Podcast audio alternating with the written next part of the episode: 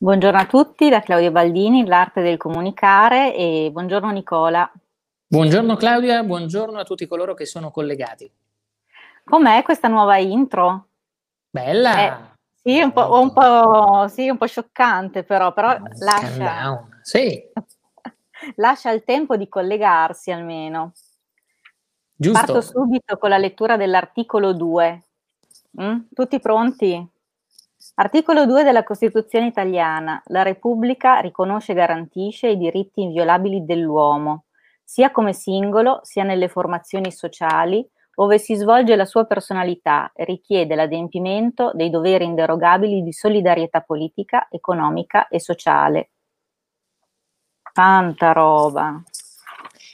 Tantissimo, perché anche in questo secondo articolo troviamo un condensato impressionante, come abbiamo detto la volta scorsa per l'articolo 1, un condensato di un lunghissimo dibattito nella, eh, nelle commissioni della, de, de, de, della Costituente che doveva in qualche modo mh, fare una serie di lavori preparatori, così si chiamano lavori preparatori, che eh, dibattevano, in cui dibattevano i nostri padri costituenti, dibattevano in modo padri e madri costituenti, perché bisogna ricordarsi che c'è, seppur esigua, una mh, importantissima eh, rappresentanza femminile. Eh, parliamo ovviamente di un inizio, eh, come sempre. Mh, purtroppo ancora in Italia. Quante donne c'erano? Ce n'erano diverse, non molte, non molte, perché sai, in Italia ancora oggi abbiamo eh, un facciamo un po' fatica, mm? eh, nel senso non ci volete, stiamo... noi donne non ci volete, io non so come mai, eh... ma... e dire Sai... che siamo un gran patrimonio. Sì, sì, siete un gran patrimonio, però, eh, come dire, mh, mm, stiamo ancora a discutere delle quote rosa. Eh, e questo... So e questo è un peccato perché ancora oggi, eh, difatti bisognerebbe dire padri e madri costituenti, perché sono 21, sono poche, su 500 e passa costituenti, erano solo 21. Mm. E infatti ti chiedevo quante erano? 21, 21 e basta? Sì, ma sì, poverine, sì, cioè no, grandi donne. Tra cioè, cui, sì, perché c'era Nilde Iotti, poi c'era Teresa Noce, c'era Angelina Merlin, ce n'erano tante di donne che hanno fatto poi la storia, eh, diciamo anche della nostra Repubblica dopo, però capisci 21 su più di 500 rappresentanti, insomma, non è tantissimo, eppure fecero sentire la loro voce, questo va detto, questo va detto. La loro voce si sentì, eh, fu udita e ebbero quella forza anche di proporsi. Eh, lo troviamo in diversi articoli, no? senza distinzione di sesso. Mm? Gli stessi diritti senza distinzione di sesso, il primo, no, poi di razza, di, di religione e via dicendo. Ma la prima, il suffragio univer- universale, no? Noi ce la giochiamo nella, eh, nella nostra Repubblica eh, a partire eh, dal 1948. No? Quindi il, questo, questa conquista del suffragio universale è, straordinaria, no? per cui alle elezioni poterono votare finalmente anche le donne.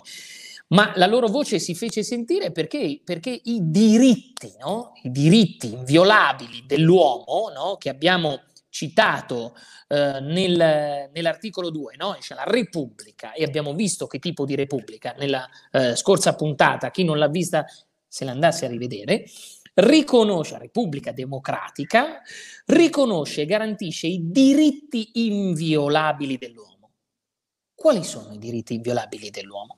Pensate che nel dibattito dei padri madri costituenti eh, sì, ci fu un, un, lunghissimo periodo in cui ehm, si concentrarono sull'aggettivo con cui definire questi diritti dell'uomo, inteso come essere umano, non maschio, quindi uomo e donna, in questo senso, e si dibatté tantissimo su eh, fondamentali, incancellabili, essenziali, eterni, sacri, originari, imprescrittibili, insopprimibili. Sacri, sacri era bellissimo. Bellissimo. Sacri era bellissimo. insopprimibili, irrinunciabili, naturali e alla fine arrivò eh, inviolabili. Perché l'aggettivo, ritennero, eh, nelle, nelle, discussioni, eh, sottintendeva un significato non solo giuridico, ma anche storico e filosofico. Infatti, secondo i costituenti, l'espressione diritti inviolabili stava ad indicare quelli espressamente indicati nella Carta, ma anche quelli naturali e preesistenti alla formazione dello Stato, come per esempio il diritto di vivere, il ah, diritto di parlare, il diritto di procreare, che sembrano, dice, ma eh, sono diritti. Eh sì, questi sono i diritti inviolabili dell'uomo, che badate bene, non possono essere ceduti. Nessuno di noi può cedere il diritto di vita, non può, capite? Non so se rendo l'idea. Non solo, ma sono eh, tutelati nei confronti anche della comunità in cui ognuno di noi sta. E quindi i doveri inviolabili, no? Dice, quando si parla poi nel prosieguo dell'articolo, i doveri inderogabili, perché ogni individuo è inserito in una comunità, il quartiere, la città, lo Stato. Senza il loro rispetto non è possibile alcuna convivenza civile. E anche in questo caso i doveri intesi dai costituenti comprendevano quelli indicati dalla Carta e quelli cosiddetti naturali rispetto alla vita dell'altro, alla libertà altrui. Quindi non solo la propria, diritti inviolabili, ma anche doveri inderogabili, tra cui troviamo un eh, elenco di, di, di eh, specifiche. Doveri. doveri? Eh, sentiamo, Sentiamo Sol- i doveri. Solidarietà politica, economica e sociale. Cioè la solidarietà entra nella nostra Carta Costituzionale come elemento di dovere, ma non un dovere come tanti altri, no, no, un dovere inderogabile. Cioè io non posso rinunciare a applicare un dovere di solidarietà politica, economica e sociale. Che cosa significa? Che io devo andare incontro a chi ha meno diritti di me, devo impegnarmi nella tutela di chi ha meno dal punto di vista economico di me e anche chi ha un ruolo sociale meno in vista del mio o meno garantito del mio. Quindi ognuno, ogni membro dello Stato deve farsi eh, in qualche modo garante della libertà altrui, economica, politica e sociale. Quindi già qui vediamo, Claudia, un intervento duplice dei padri costituenti che dicono attenti, questi sono i diritti inviolabili dell'uomo, ma affinché questi diritti possano sussistere, allora ci devono essere dei doveri e quei doveri devono essere inderogabili. Non si può discutere, naturalmente come singolo e come formazione sociale. Perché? Perché è importante tutelare tutte quelle associazioni come sindacati, eh, come altre organizzazioni, quindi non solo il singolo, ma anche il singolo che si vede rappresentato all'interno di quelle organizzazioni sociali, dove lui stesso svolge e quindi riconosce la sua personalità. E quindi il principio, eh, nel secondo articolo, c'è il principio personalista che ritroveremo poi anche nell'articolo 3, in particolare nel comma 2, quando parleremo di pieno sviluppo della persona umana, persona, il principio personalista pone come fine ultimo di tutta l'organizzazione sociale lo sviluppo di ogni singola persona umana. E quindi la tutela della, dei diritti dell'uomo rappresentano un tratto essenziale del carattere democratico della Repubblica. La giurisprudenza su questo non ha dubbi sul concetto di inviolabilità, che non riguarda solo la protezione dei cittadini dalle illecite intromissioni delle autorità, per esempio nella sfera privata, il diritto alla privacy. E questo è un diritto naturale. Non puoi avere ingerenze nel mio mondo. Pensate a tutto quello che riguarda la privacy in termini di identità digitali quanto questo, no? Eh, pensate eh, quanto non, esi- attuale. non esiste più, quella non esiste. Ma questo è gravissimo, perché da un punto di vista della Costituzione, cioè capite che vuol dire, poi ti ricordi l'altra volta tu mi avevi fatto una domanda interessante, diceva la nostra Costituzione, ma non è un po' datata? No, no, mm. È attualissima, perché quando io stabilisco i diritti fondamentali di una persona, no? Allora io eh, dico che il mio diritto fondamentale è il diritto alla privacy e a mantenere il riservo su alcune cose, no? come sono i nostri dati personali i famosi dati personali. E per chiunque lavori nella pubblica amministrazione sa benissimo che se divulga dati personali, no? per esempio chi lavora nel mondo della sanità, ha, è a conoscenza, potrebbe venire a conoscenza di alcuni dati personali. Se li divulga, commette un reato. E questo reato è addirittura un reato costituzionale, cioè che discende da una violazione dei diritti costituzionali. Ma io mi fermo, se no faccio uno sproloquio e vediamo se c'è già qualcuno che interviene. No, so, eh, stanno ascoltando. Ah, eh, ecco. siamo, siamo, in classe, quindi stanno ascoltando. Comunque, Bene. se avete delle domande, intanto cominciamo a salutare. Salutiamo allora chi si è collegato: Tonina, Massimo, Anna Maria, eh, Cristina, Marina e Roberto. Quindi se avete delle cose da dire, delle domande, ma anche degli interventi proprio, mm, scrivete, io leggo. Mi raccomando, perché insomma, più riusciamo a mantenere il dialogo e meglio è, perché sennò faccio un monologo terribile, eh, sarebbe grave. tu sei abituato però a fare lezione, quindi... Vero, però io ero abituato in presenza e quindi eh, queste so. distanze... Sì, un po' raffreddano. C'è Cristina che dice, ascoltiamo affascinati, quindi... Grazie Cristina. Meno male, brava Cristina che ci... Grazie. ci consoli. Quindi, allora, cerco di, di, di, di andare dietro l'onda suggerita da Cristina. Allora, l'articolo stabilisce due principi di grandissima importanza, che è quello pluralista, cioè la, la tutela dei diritti si intende anche a quelle formazioni sociali come famiglia, scuola, partiti politici, associazioni, sindacati, in cui ogni individuo realizza la sua personalità. Quindi diritti delle formazioni sociali, non solo dell'individuo, ma anche di quel nucleo più o meno ampio, quindi dalla famiglia fino a un partito politico, associazioni più grandi, eh, in cui la sua personalità si realizza. E poi quello solidarista, perché la nostra è una Costituzione solidarista. E qui eh, i principi di, eh, diciamo, la voce non solo cattolica della componente dei padri e madri costituenti, ma anche la componente socialista e quindi la vocazione alla, eh, dire, alla solidarietà nei confronti del proletariato, del più debole, dei poveri e via dicendo. Qui emerge per cui la nostra Costituzione impone ai cittadini il rispetto di una serie di doveri, quali per esempio la difesa della patria o il regolare pagamento delle tasse. Perché come si esprime la solidarietà nei confronti dei più deboli? Con il volontariato? Non solo. Il nostro Stato prevede che attraverso il pagamento delle tasse, quelle somme di denaro che vengono eh, pagate allo Stato vengano poi utilizzate in tutta una serie di azioni che vanno magari eh, ad aiutare i più deboli, coloro che non possono pagare quel, quelle tasse.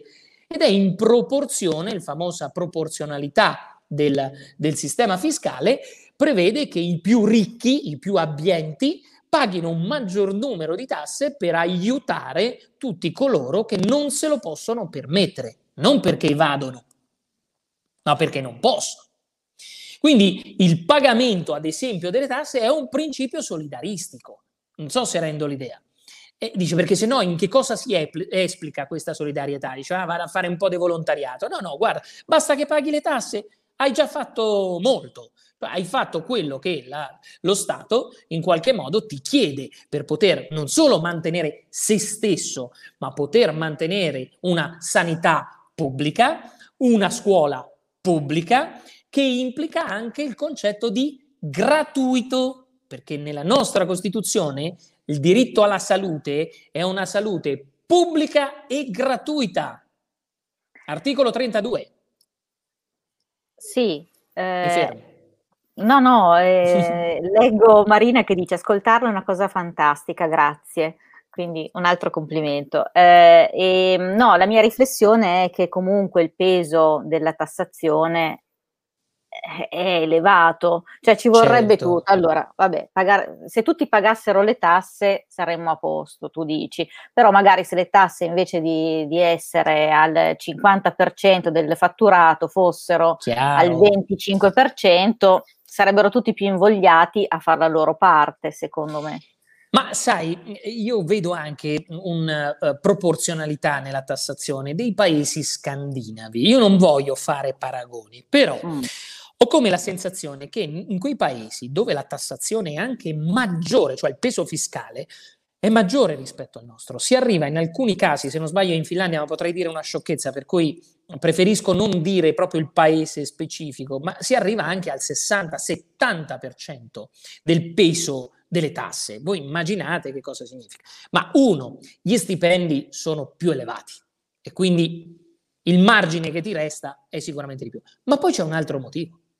E beh, io ho la babysitter gratis l'asilo pagato dallo Stato, uh, ho una serie di ammortizzatori sociali, un welfare che funziona, uh, i trasporti pubblici, i biglietti di trasporti pubblici gratuiti. E voi capite che se io beneficio di una montagna di, uh, appunto, di benefici, beneficio di benefici, beneficio mm-hmm. da una serie di servizi che mi vengono offerti dallo Stato, io ho una più facile cognizione del perché ci sia una così alta tassazione. Sarebbe un po' come dire, Claudia, eh, che eh, se io ti presto dei soldi e tu ne fai veramente qualcosa e addirittura mi ritorna qualcosa in termini di servizi, beh, io sono contento dei soldi che ti ho dato e mi dico, sono soldi ben spesi. Sì. Se, ve- se vedo una sanità che non funziona, se vedo una scuola che cade a pezzi, se vedo che eh, no, ci sono una serie di sperequazioni anche sociali, che la malavita organizzata non ha nessun problema a proliferare, eh, insomma, mi faccio due domande e mi chiedo, ma siamo sicuri che questo è come quando fai il biglietto per il treno? Se il treno parte in orario, tu dici sono soldi ben spesi. Se il treno parte con un'ora di ritardo, tu dici ma anche fossero 3 euro, ma io li, li ho buttati. Sì. Quindi il problema in Italia credo che non sia tanto la tassazione, quanto non ho capito bene dove vanno a finire? E soprattutto in che termini mi ritorna. Perché se io uso il 40% della tassazione, però l'asilo me lo paga lo Stato, eh, lo studio, eh, sia quello pubblico che privato, la babysitter me lo paga lo Stato, mi danno 3.000 euro a ogni figlio che faccio, sto parlando della Germania, eh, non sto parlando, in Germania c'è un welfare incredibile, eh, paghi le tasse e dici, beh, adesso so perché, adesso so perché, per cui magari non io, ma vedo il mio amico che ha un ISEE, come diciamo noi in Italia, un ISEE non taroccata ma vera, che, ha, eh, mo- che è molto bassa e quindi vedo lo Stato che interviene nei suoi confronti. E questa cosa eh, è testimonianza di reale solidarietà. Che poi invece le nostre tasse finiscano a garantire certi privilegi, questo è un grave delitto costituzionale, non diritto. Sì, a parte che l'ISEE, come che hai nominato tu, cioè è nucleo familiare che non deve superare un certo reddito, reddito e, e mi sembra che si aggiri sui 12.000 euro annui più o meno, non lo so, comunque è bassissimo. Dipende, dipende sì. per avere comunque, quali benefit. Mm. Comunque allora, può arrivare fino a 20, ma insomma. Eh, vabbè, insomma, 20.000 sì. euro, magari sì, sì, sì, 5 persone, insomma, eh, o 4 persone, sono pochini eh, per vivere, se devi pagare un affitto, se devi pagare le spese. Comunque, sì. eh, riguardo ai paesi nordici mi è fatto venire in mente che avevo letto un articolo bellissimo che diceva che alle donne in gravidanza eh, davano, eh, facevano recapitare un pacco eh, con dentro tutto il corredino per il bambino, appena nato, più una, una culla di cartone, per, ah, perché loro ci pensano anche a questa, all'ecologia, no? dove poteva dormire per i primi mesi e dopo, finiti questi tre mesi con questo piccolo corredo, gli, gli rifornivano l'abbigliamento fino a tre anni, mi sembra, proprio lo Stato. Mamma mia. Ecco, Fantastico. Eh. appunto, questa ecco, già avessi la percezione no, di servizi funzionanti, di un welfare che si prende carico del, eh, non del soggetto debole o disagiato, semplicemente della perché la maternità non rappresenta una malattia, eh? No, no, no. A volte noi ce ne dimentichiamo, diciamo, ah, incinta, mm, eh, poverina. No, come poverina? Dovrebbe essere una bella cosa. Sì, dipende. Perché se noi andiamo incontro ad una donna incinta, non lo facciamo perché è menomata.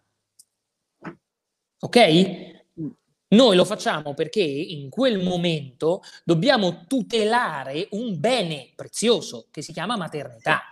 Quindi non è che dobbiamo tutelare una persona eh, eh con un handicap o un, una menomazione, no, no, in quel momento tuteliamo una vita futura e quindi tuteliamo contemporaneamente chi la ospita e la vita futura e in questa tutela esercitiamo una funzione fondamentale che è dei diritti naturali, di quello di cui parlava la nostra Costituzione. Per cui Claudia, i diritti naturali il, c'è, diciamo, il, il, eh, la, adesso senza voler andare troppo nel tecnico, però eh, il, il, richiamo a questi diritti naturali eh, fa appello ad una tradizione storica e filosofica che ricorda il giusnaturalismo.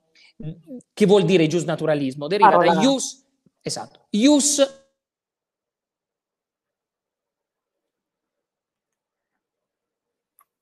Oddio, è scomparso. Cos'è successo? È scomparso tutto. Abbiate pazienza, eh? a volte le dirette... Mi sentite? Adesso sì, è riscomparso. Eh. Ecco. Eh? Abbiate pazienza, scusate. Nel frattempo sono arrivati anche dei commenti. Bene, però, sì. Sì, sì, no, finisco il concetto di ius naturale, cioè diritto di natura che è una corrente di pensiero che si è sviluppata, diciamo, con l'illuminismo e a cui hanno fatto appello molte costituzioni dopo la rivoluzione americana, la rivoluzione francese e questa dottrina presuppone che ci siano dei diritti fondamentali e naturali che appartengono all'uomo fin dalla nascita e perciò precedono l'esistenza dello Stato e lo Stato quindi è chiamato non solo a riconoscerli, ma se ne deve anche occupare, soprattutto garantendo il loro rispetto attraverso le leggi ordinarie, che poi saranno declinate. Però questi diritti preesistono, la maternità è un diritto che preesiste la nascita dello Stato. Preesiste tutto, dice è nato prima l'uovo la gallina. E è nata sicuramente prima la gallina in questo caso, perché senza una madre progenitrice difficilmente ci sarebbe stato tutto il resto. Pertanto, prima, molto prima di tutto, eh, deve essere garantita quella maternità. Non so se rendo l'idea.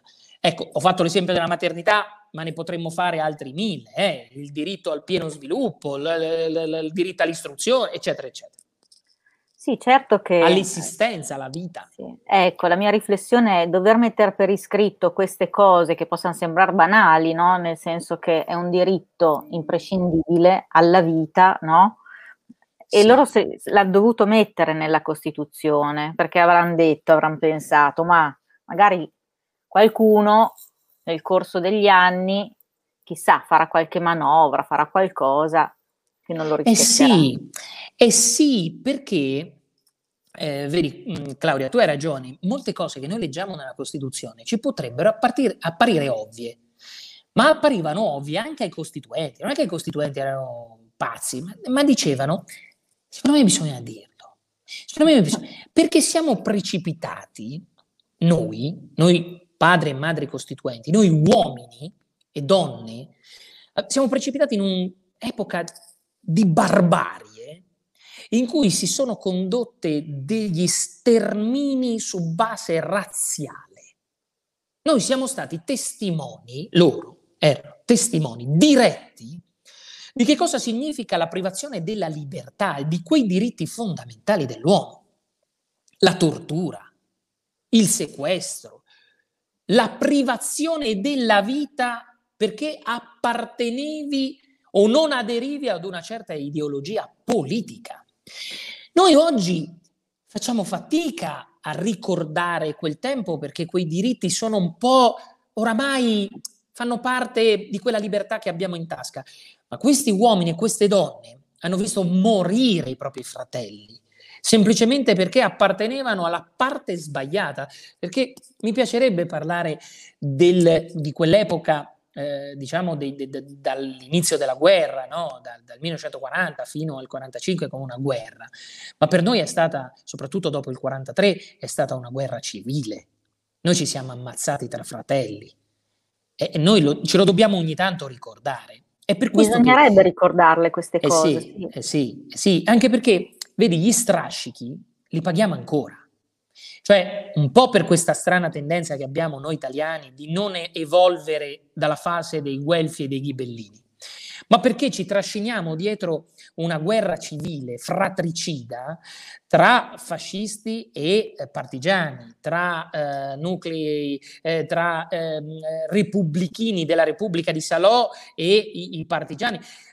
Questa guerra fratricida ha lasciato cicatrici profonde nella nostra eh, mente, nella nostra terra e, e quei padri costituenti volevano che si rimarginassero quelle ferite, ma che nessuno dovesse dimenticare e soprattutto, Claudia, che non si dovesse mai più ripetere. Questo era l'obiettivo dei nostri, eh, eh, dei nostri costituenti.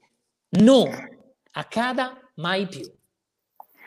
In effetti quello che dici tu eh, costituisce un po' il karma sociale, quello che si chiama karma sociale e che sono poi le, le varie generazioni che devono risolverlo con un'evoluzione, perché se esatto. no rimane, eh, rimane sul terreno, rimane sul suolo, rimane all'interno degli stati esatto. e non si risolve nulla. Ti posso leggere intanto qualche commento? Sì, sì. Allora, c'è Valeria che dice: bisognerebbe che nelle scuole si imparasse a memoria come le poesie e poi che si inscenasse, che si inscenasse, perché altrimenti rimane teoria staccata dalla pratica, come se non riguardasse l'individuo e la convivenza civile.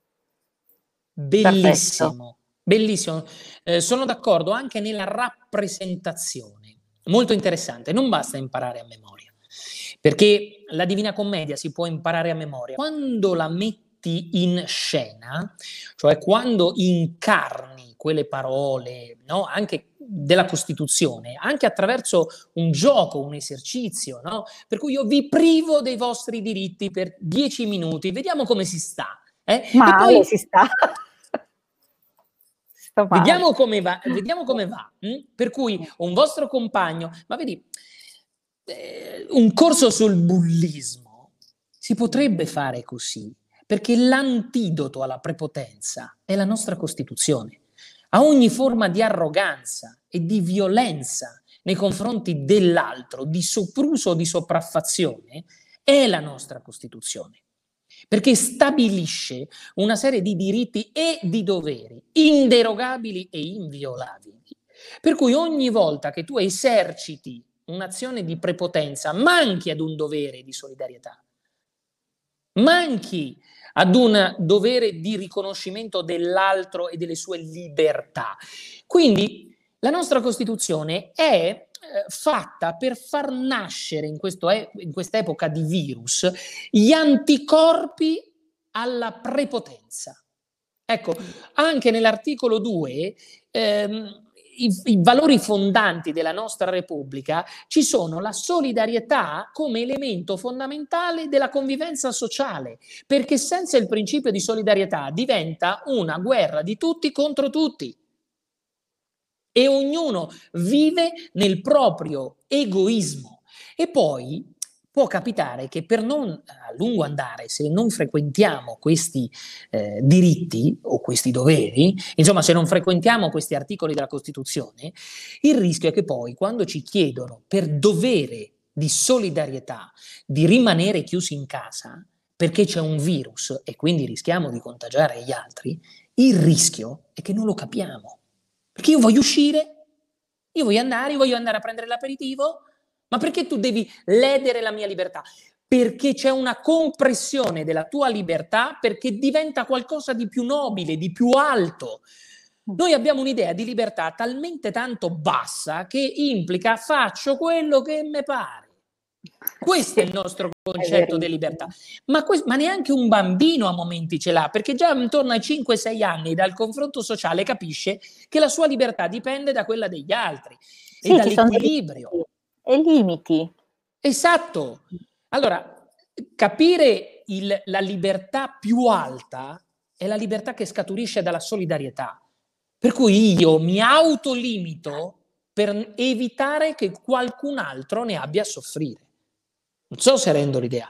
Quanto i padri costituenti l'avevano, cioè, avevano già visto il Covid.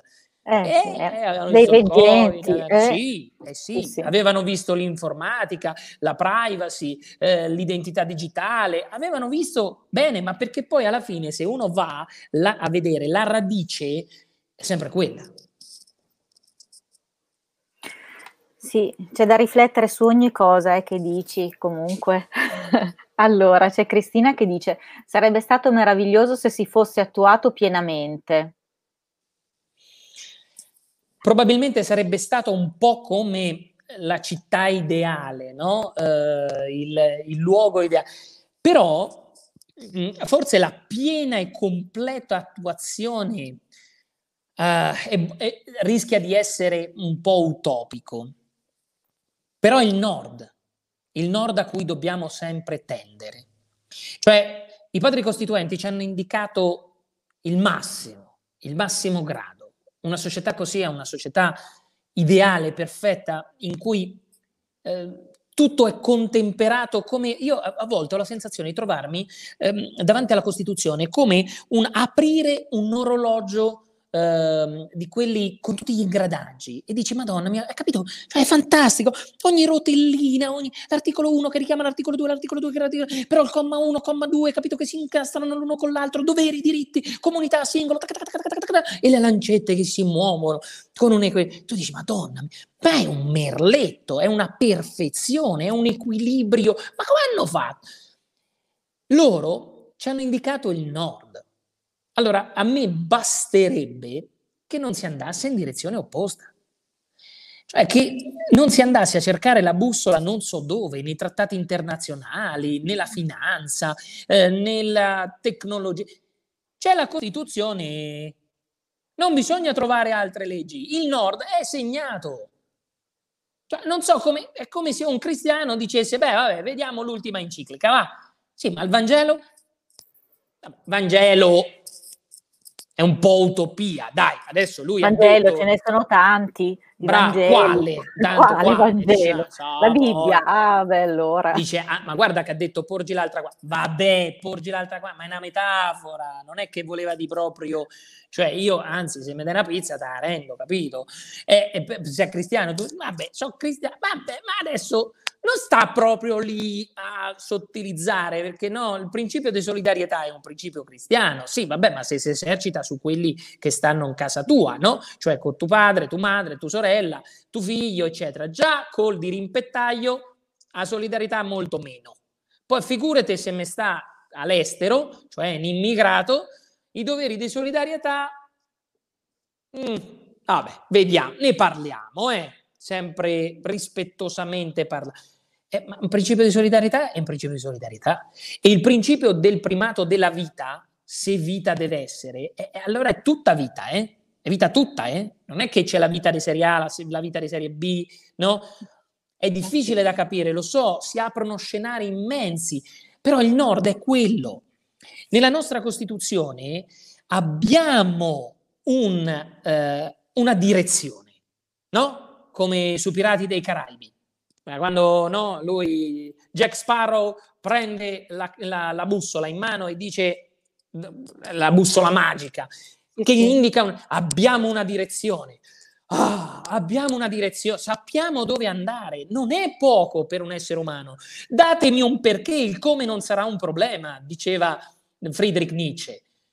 Nietzsche diceva datemi un perché e il come non sarà un problema, ma datemelo questo perché. E allora c'è nella Costituzione. Gli faceva eco Antoine de Saint-Exupéry quando diceva smettetela di perdere tempo ad attribuire gli incarichi, distribuire i compiti, tu pigli la legge. Fate nascere in loro la nostalgia per il mare ampio e infinito e vedrete che si organizzano da soli gli esseri umani per costruire una nave. Noi abbiamo perso il nord. Noi siamo lì a cercare di capire ma dove doveva andare, che dove, ma un po' fammi sentire che dice Caio, che dice Sembron, ma c'è scritto, dice vabbè ma quella l'hanno scritta, dai. No, ritorna, ci sarebbe da dire, ritorna al Vangelo laico che hai a disposizione. Dice ho capito ma duemila anni fa, eh, ma questo non è duemila anni fa, questo è del 1947, dai, ce la puoi fare, su, 47 non era proprio una vita fa, eh? No, sbaglio? No, non sbagli. No. È il nord che dobbiamo rimettere a posto, Claudia. Eh sì, ma c'è chi lo vede, sai quel nord? Siamo qua, siamo qua. Sì, sì. Eh sì, perché, come dire, in questa Costituzione il bello, l'ho detto già l'altra volta, è che quando arriva questo precipitato, ecco io lo chiamo questo precipitato, no? È, è, proprio si deposita, il deposito. Non so se ti è mai capitato di guardare l'olio piuttosto che il vino, se uno le mette in trasparenza, vedi queste particelle che sono mm. più pesanti e quindi precipitano. Quindi tutto ciò che è superficiale, mh, mm, vago, troppo fraintendibile, via, via, via, via. Andiamo sul precipitato. Ecco, noi raccogliamo quel precipitato di discussioni infinite in cui questi eh, eh, costituenti che cosa facevano? Dialogavano. Guarda, anche la formula scelta, non dibattevano, dialogavano.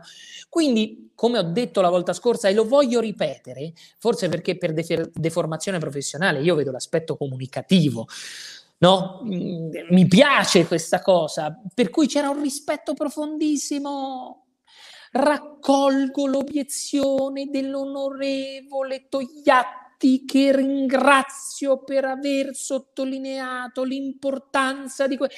Non sono parole. No. Sono stima profonda. Queste persone finirono per diventare amici in vista di un principio più nobile che li unificava. E quindi riuscirono a mettere da parte gli steccati, le differenze, gli interessi, tutto fu messo da parte per dare una speranza più grande ai loro figli, ai loro nipoti e ai nipoti dei loro nipoti, per generare un miracolo, no? tu hai detto un Vangelo laico, cioè veramente un miracolo di ispirazione, se non vogliamo dire divina, ma immaginate che veramente lì non so se c'era lo Spirito Santo che è arrivato sulle teste di questi, no, diciamo che erano laici, va bene? Ma lì qualcosa è successo, cioè che cos'è una comunità che dialoga, è capace di concepire qualcosa di straordinario. Non so se rendo l'idea.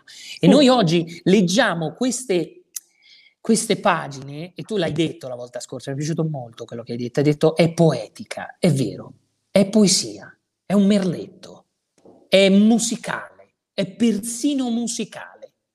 Quindi da imparare a memoria, da recitare, da incarnare e da portare in giro nel mondo, magari con un pizzico anche d'orgoglio, ricordandoci che la nostra è la Costituzione più bella del mondo. Sì, lo dicono tutti, lo dicono tutti in giro per il mondo. Ti leggo eh qualche commento. Sì. Allora, c'è, mhmm, eh, qui ci si rifà un po' al discorso della tassazione. Silvia dice: le tasse in Italia non sono lo stesso il 60-70%. Poi no, Marina sono al 40 però. Al 40. Marina invece dice: è come eh, vengono usati i nostri soldi, dovrebbero essere giustamente distribuiti nei servizi. Esatto. Eh, infatti, Giusi invece dice anche i tempi di attuazione di qualsiasi progetto che sia sociale sono infiniti e spesso non vengono definiti in tempo utile i presupposti per entrare a far parte di un determinato servizio o bene. Beh, sì, è tutto lunghissimo, c'è una burocrazia. La burocrazia, esatto, la eh. burocrazia però è un elemento di perversione del sistema che fa saltare il principio solidaristico. E di diritti fondamentali, tra cui l'espressione, il riconoscimento nelle proprie opere della propria identità perché io non posso diventare un eh, eh una, eh, agente di un'impresa se la burocrazia me lo impedisce. Quindi uno dei diritti fondamentali dell'uomo viene meno. So se rendo l'idea. Sì. Cristina dice, citazione, la maledizione degli uomini è che essi non ricordano. Eh, anche perché purtroppo, concordo con questa citazione, eh, la storia, se non impariamo, eh, ripete la lezione. E quindi, ahimè, anche con questa pandemia mi auguro di non aggiungere una tragedia nella tragedia. E sapete qual è la tragedia nella tragedia? Non aver imparato nulla. Non aver imparato nulla. Noi abbiamo la grande occasione di imparare qualcosa, di fare tesoro dei nostri errori, ricordandoci cosa ci ha condotto nel baratro ed evitando accuratamente di ripetere quell'errore. No. Ma tutti dicevano prima all'inizio di questa pandemia, cioè l'anno scorso, no? dicevano ah, non sarà più come prima, tutto sarà cambiato, le persone sono diverse. Io sono a contatto con tanta gente, ma di cose tanto diverse non ne, non ne, trovo. Ma sai, secondo me c'è un rischio eh, che c'è nelle persone quando si ammalano, la eh, voglia di ritornare a come eri prima. Eh, ti ammali, ti viene impedito di fare la stessa vita di prima, quindi aneli disperatamente il tornare nella frenesia di un tempo. In questo modo la malattia passa in vano, perché invece la malattia ha in sé, avrebbe in sé, un messaggio. E il messaggio è, hai l'occasione di ripensare la tua vita. Quindi non correre, non affrettarti troppo a ritornare a ciò che eri prima. Cerca di tornare ad essere migliore. Giocati questa chance. Ma come per il singolo, così per la pandemia che ci coinvolge tutti, il rischio è che in realtà si ritorni ad essere tragicamente ancora di più ciò che eravamo prima. Sì. Il distanziamento sociale non l'ha inventato la pandemia, c'era già prima. Era già in atto, sì, assolutamente. Peraltro, distanziamento sociale, permettimi una precisazione linguistica, il distanziamento non è sociale, è interpersonale perché il distanziamento sociale implica una differenza sociale, quindi qualcuno più ricco e qualcuno più povero. Quindi dal punto di vista linguistico, distanziamento sociale è sbagliato. L'hanno anche inventata male questa cosa. Ecco, fammelo dire. L'hanno proprio studiata male. Scusa, eh, scusa, scusa, scusa, ma recentemente ho visto Cacciari che si eh. arrabbiava da morire su questa cosa, ho detto porca miseria, è vero, quindi non è merito mio, eh, niente farina del mio sacco. Io sempre apprendista, io imparo e basta. Sì, Apprendo... tutti, app- tutti, apprendisti stregoni e streghe. Brava, oh, brava, sì, sì, brava. così si va avanti. C'è Silvia che dice, con gli stipendi come abbiamo e con le tasse al 40% spendiamo comunque di più dei finlandesi in proporzione. È vero, la proporzione è corretta. Sì, perché spendiamo per tutto. Ma non eh. solo, ma poi se lo stipendio è più basso, ma la tassazione è al 40%, lo stipendio cresce e è al 70%, non è la stessa cosa, perché se io guadagno 2.000, insomma, non è, è un calcolo matematico, ma insomma è autoevidente. Ma la cosa che lo rende peggiore, cioè più doloroso, è non avere contezza di ciò che ne fai. Cioè scompaiono questi soldi. Dove sono finiti? Non lo so. Allora, se io vado a, eh, eh, nel, diciamo, sto male e vedo una sanità che funziona, e vedo una sanità che è efficiente, e vedo una sanità che è gratuita, e mi rendo conto di tutto questo perché sono professionali, sono, c'è tutto un contorno di elementi io vado a prendere l'autobus, l'autobus arriva preciso e puntuale, io mm. salgo nell'autobus, trovo il mio posto, arriva il controllore che controlla se ho pagato, ma è gentile ed è cortese, eccetera, eccetera, c'è l'aria condizionata e tutti i comfort, dico, mazza, ho pagato solo un euro il biglietto, se me ne fanno pagare 5, se lo meritano. Cioè, addirittura sono io che dico, mi sembra troppo poco. Non so se rendo l'idea, ma lo devo vedere, devo sentire l'aria condizionata, deve arrivare puntuale. Se io mi fermo alla fermata dell'autobus e l'autobus non arriva, arriva mezz'ora in ritardo, entro dentro il mio posto assegnato, l'ha preso un altro. Quando arriva il controllore, che non arriva, ma arriva il controllore, non controlla i biglietti, ma si mette a parlare col conducente. Il conducente gira col cellulare e parla o si ferma per comprare il giornale. Io dico, ma io te, ma io mi ammazza tutti quanti, capito? Te vengono queste idee, Fo- poi naturalmente rientri in, e prendi la macchina e non usi più il pullman. Ho reso l'idea? E, inqu- e, inquini, e inquini e tutti in macchina. Infatti in Italia non funziona niente. Chissà dove finiscono i soldi, eh? Silvia. Facciamo una, una, lettera. Silvia, sei, sei con noi. Chissà dove finiscono E dove soldi. finiscono questi soldi? Eh. Beh, una eh. buona quota va in stipendi di parlamentari, senatori, eh. Eh, consiglieri regionali, ehm, consiglieri regionali di province e regioni autonome, eccetera, eccetera. Perché è interessante ogni tanto andare a vedere, per esempio, quanto prende un parlamentare della eh, Sicilia perché loro non hanno un consigliere comunale, ma hanno dei parlamentari della regione Sicilia. Andate a vedere quanto prendono. Io non ve lo dico, allora cioè, andiamo a vedere, poi la prossima volta ripartiamo da lì. Ripartiamo da lì, da quanto prendono. Va bene, eh, compresi i vitalizi, eh. noi dobbiamo anche fare i conti dei vitalizi. E... Va bene, abbiamo Va raggiunto bene. i 47 minuti. Cosa dici? Basta, io direi che ci fermiamo, ma sì, no, anche perché come ti ho detto, se tu mi lasci andare, io vado avanti quattro giorni ininterrottamente. No, no, no, no, io ti fermo, ti fermo. ti fermo anche se continuano a scrivere, quindi piace molto quello che stai dicendo. Mi fa piacere, magari possiamo ricominciare la prossima volta da questi, alcuni di questi commenti, no? Rispondo sì, sì, sì. Così almeno sono costretti, dice, fammi sentire se mi risponde. Esatto, quindi do l'appuntamento anch'io a venerdì prossimo con l'articolo 3, articolo 3, bellissimo. Non lo leggo adesso, non no. lo leggiamo adesso. Guai, eh. Bellissimo, bellissimo. Qui raggiungiamo proprio il vertice.